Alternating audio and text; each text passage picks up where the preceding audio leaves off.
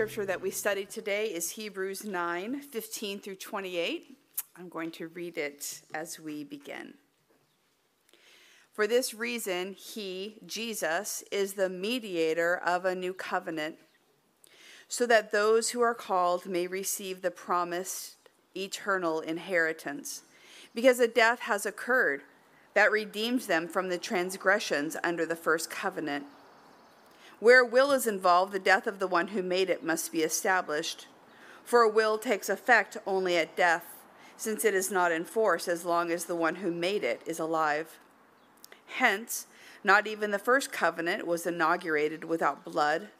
For when every commandment had been told to all the people by Moses in accordance with the law, he took the blood of calves and goats with water and scarlet wool and hyssop and sprinkled both the scroll itself and all the people, saying, This is the blood of the covenant that God has ordained for you.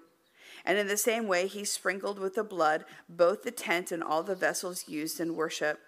Indeed, under the law, almost everything is purified with blood, and without the shedding of blood, there is no forgiveness of sins. Thus, it was necessary for the sketches of the heavenly things to be purified with these rites but the heavenly things themselves need better sacrifices than these. For Christ did not enter a sanctuary made by human hands, a mere copy of the true one, but he entered into heaven itself, now to appear in the presence of God on our behalf. Nor was it to offer himself again and again, as the high priest enters the holy place year after year with blood that is not his own. For then he would have had to suffer again and again since the foundation of the world. But as it is, he has appeared once for all at the end of the age to remove sin by the sacrifice of himself. And just as it is appointed for mortals to die once, and after that the judgment, so Christ, having been offered once to bear the sins of many, will appear a second time, not to deal with sin, but to save those who are eagerly awaiting him. Let us pray. Holy Spirit, we celebrate your presence in our lives today. I ask that you would help me to speak your truth, that you would open all of our hearts and transform our lives. Amen. At first glance, this passage seems very detailed and complicated. It's rather long. And the challenges we have here, though, may have more to do with relating to a religious culture from long ago rather than the truth of grasping what is being said. In other words, I think we got this. So, this morning, I just want to highlight briefly a few ideas from the passage first and then transition to a narrative at the end. We begin with the author saying, for this reason. So we need to peek back to verse 14 where we ended last week. Remember that the author has been contrasting how forgiveness had taken place in the old covenant under the law, and now how forgiveness takes place under Jesus, who brought a new way for restoration with God to occur. How much more, the author is saying, will the blood of Christ be effective to offer purification for our sins? It reminds us of Paul in Second Corinthians, who said this Jesus, who had no sin, was made sin for us, so that we might become the righteousness of God. The writer from Hebrews reminds us we are raised from dead, raised from the dead raised from dead work so that we can freely worship the living God. So, that reason we just talked about, that we might be purified by the blood of Jesus so that we can be made new to glorify God, is why Jesus is the mediator of the new covenant. In the writings of the Hellenistic period, the word mediate had legal connotations. A mediator could be an arbiter of a political dispute or a peacemaker in a business conflict. This is the same today. Mediation sometimes is much needed in our lives, all over the place, as a good way forward for people who are entrenched, countries and families, and they can't be moved. In the Bible, though, mediator also means the guarantor of an oath. This is how the word is used six times in the New Testament, including here. meaning that Christ, as the mediator, stands between all of humanity and God to bring them together in an agreement. In this case, the covenant that we have been talking about for the last few weeks.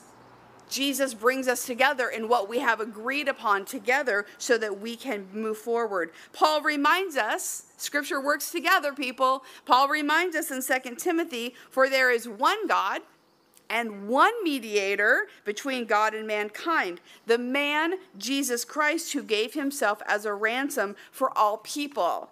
This has been witnessed to at the proper time. Paul says that the people have been ransomed. The scripture here has a similar idea when it says we have been redeemed. Christ's death pays the price of the debt that we owe. All of us owe a debt. Christ pays that, freeing us from the power of sin that always threatens to destroy us. I think we always have to remember that, that sin always threatens to destroy us. Even if we look at it and we think, yeah, that's not a big deal, I got that. Mm-mm, yeah, I got it. I'm handling it. Thank you. No, sin always threatens to destroy us. We talked last week about how Jesus makes a new way, opening up the possibility of true forgiveness. But this is more than a transaction with God. Remember that this is about love, that God always makes a way through because he wants to be with us and he wants us to be free and alive in him. Now, this gets us to the main point of the scripture today, which we find in verse 22. And it's basically this without the shedding of blood, there is no forgiveness of sins. This is how God sets it up in the old covenant and the new.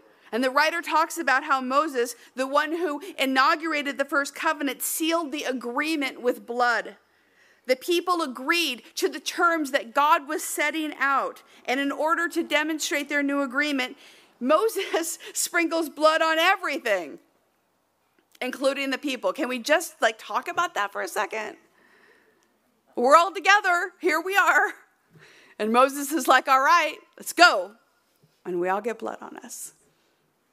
Because that's how serious God takes forgiveness. We talked last week about how forgiveness is the serious business of heaven. Something has to die in order for us to live. They needed to know what this signified that every time they sought forgiveness in order to be purified, it would come at the cost of an innocent creature.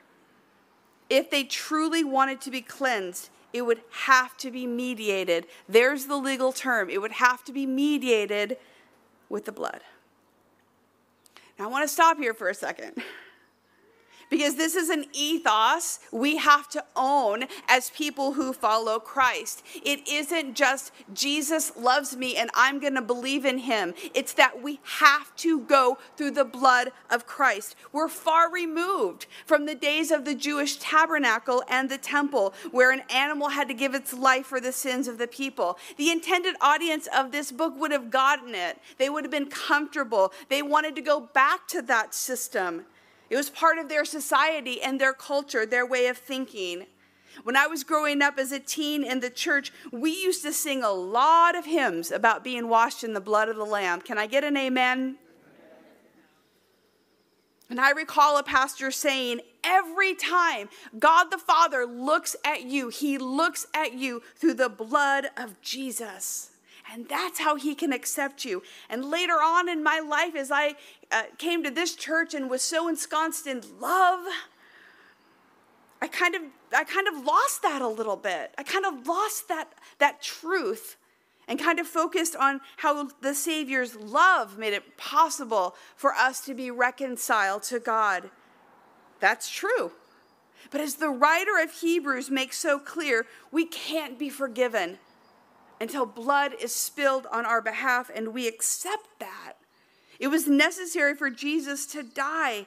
Then, if it's necessary, then that means we have to keep that uppermost in our lives.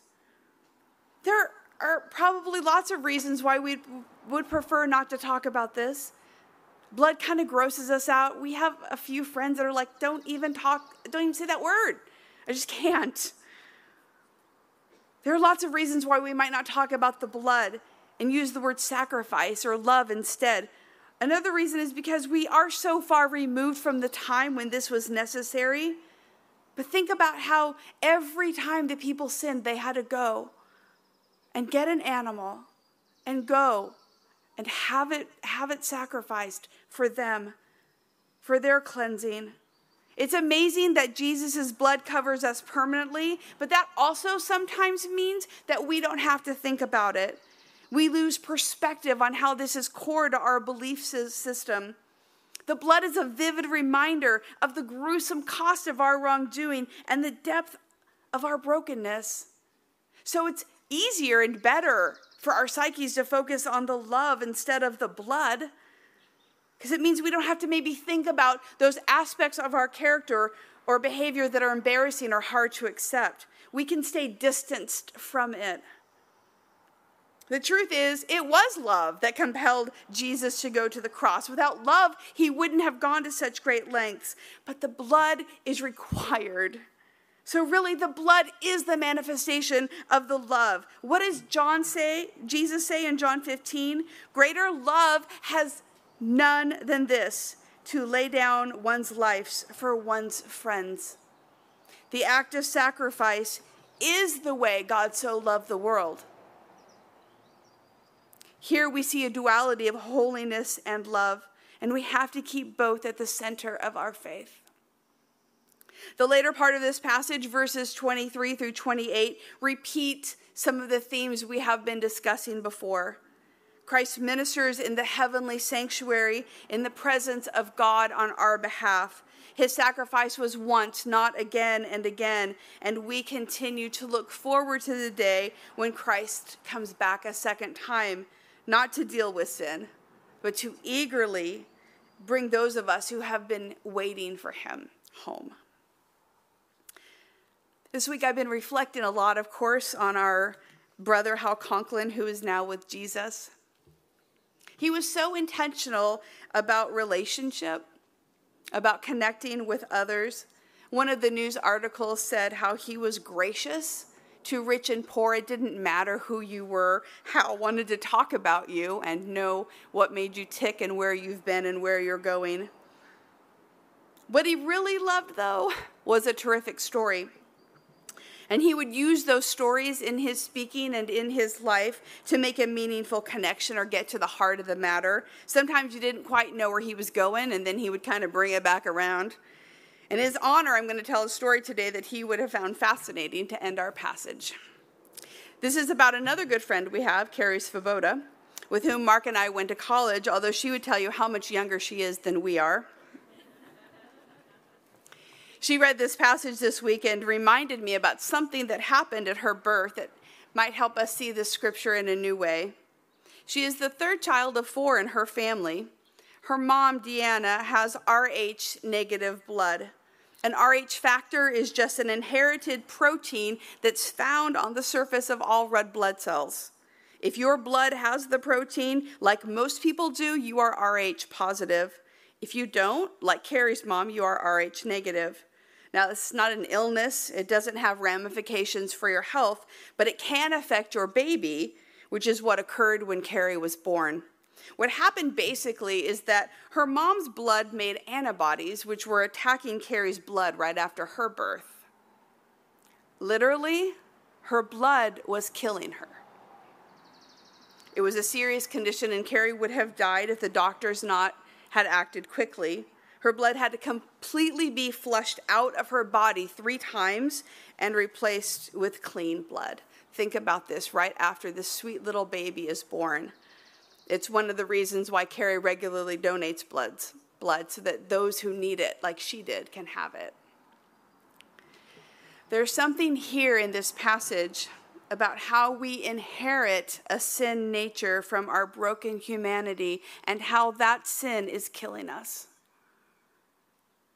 What Christ did was to make it possible to replace the nature we are born into with Himself. Jesus shed His own blood to bring the new covenant so that we might have a different kind of inheritance. This whole passage is about inheritance, that in his death alone we find life, There's one way for us to live. The writer of Hebrews wants us to remember this, and it is through his blood. It doesn't happen another way. The first covenant required sacrifice. So does the second one Jesus brings. And every time we sin and every time we forgive another person who sins against us, that ramification has a price that Jesus paid. So we give our Savior huge praise and great humility as we kneel down before Him for the oneness that we're able to have with one another and with God the Father. Jesus frees us and then mediates in heaven all of the time, constantly interceding. It is his blood that makes us clean. On this Pentecost Sunday, we are grateful also for the Holy Spirit that makes all of this possible. We are born as babies and then again through Jesus' blood and baptism. Because the Spirit comes, our souls are filled with the breath, the Ruah of God. When we are born of Christ, our blood is washed clean, and we take our first breath of the Spirit who comes to indwell our hearts and minds. We began with verse 14. I know it's not in your bulletin, my apologies, but I want to end with it today. For if the blood of goats and bulls with the sprinkling of the ashes of a heifer sanctifies those who have been defiled, so that their flesh is purified, how much more will the blood of Christ? Who through the eternal Holy Spirit offered himself without blemish to God, purify our conscience from dead works to worship the living God. Here we have a Trinitarian moment when all three members of the Godhead are present. The Holy Spirit empowered Jesus to become our living sacrifice that satisfy the covenant between us and God. And we remember on this special day that we have a God who is actively working so that we can be clean and whole. So I want you just to take a moment with the Holy Spirit this morning. The Lord is here. What is the Lord saying to you through this passage? To you personally, to you as a person in the church the forgiveness that we long for is costly. We enter the heavenly realms through the blood of Christ. The blood makes us new. So, what is the Lord saying to you today about what this means? Let us pray. Thank you for listening. If you would like to learn more about the Free Methodist Church of Santa Barbara, you can visit us online at fmcsb.org we pray this message has been a blessing to you.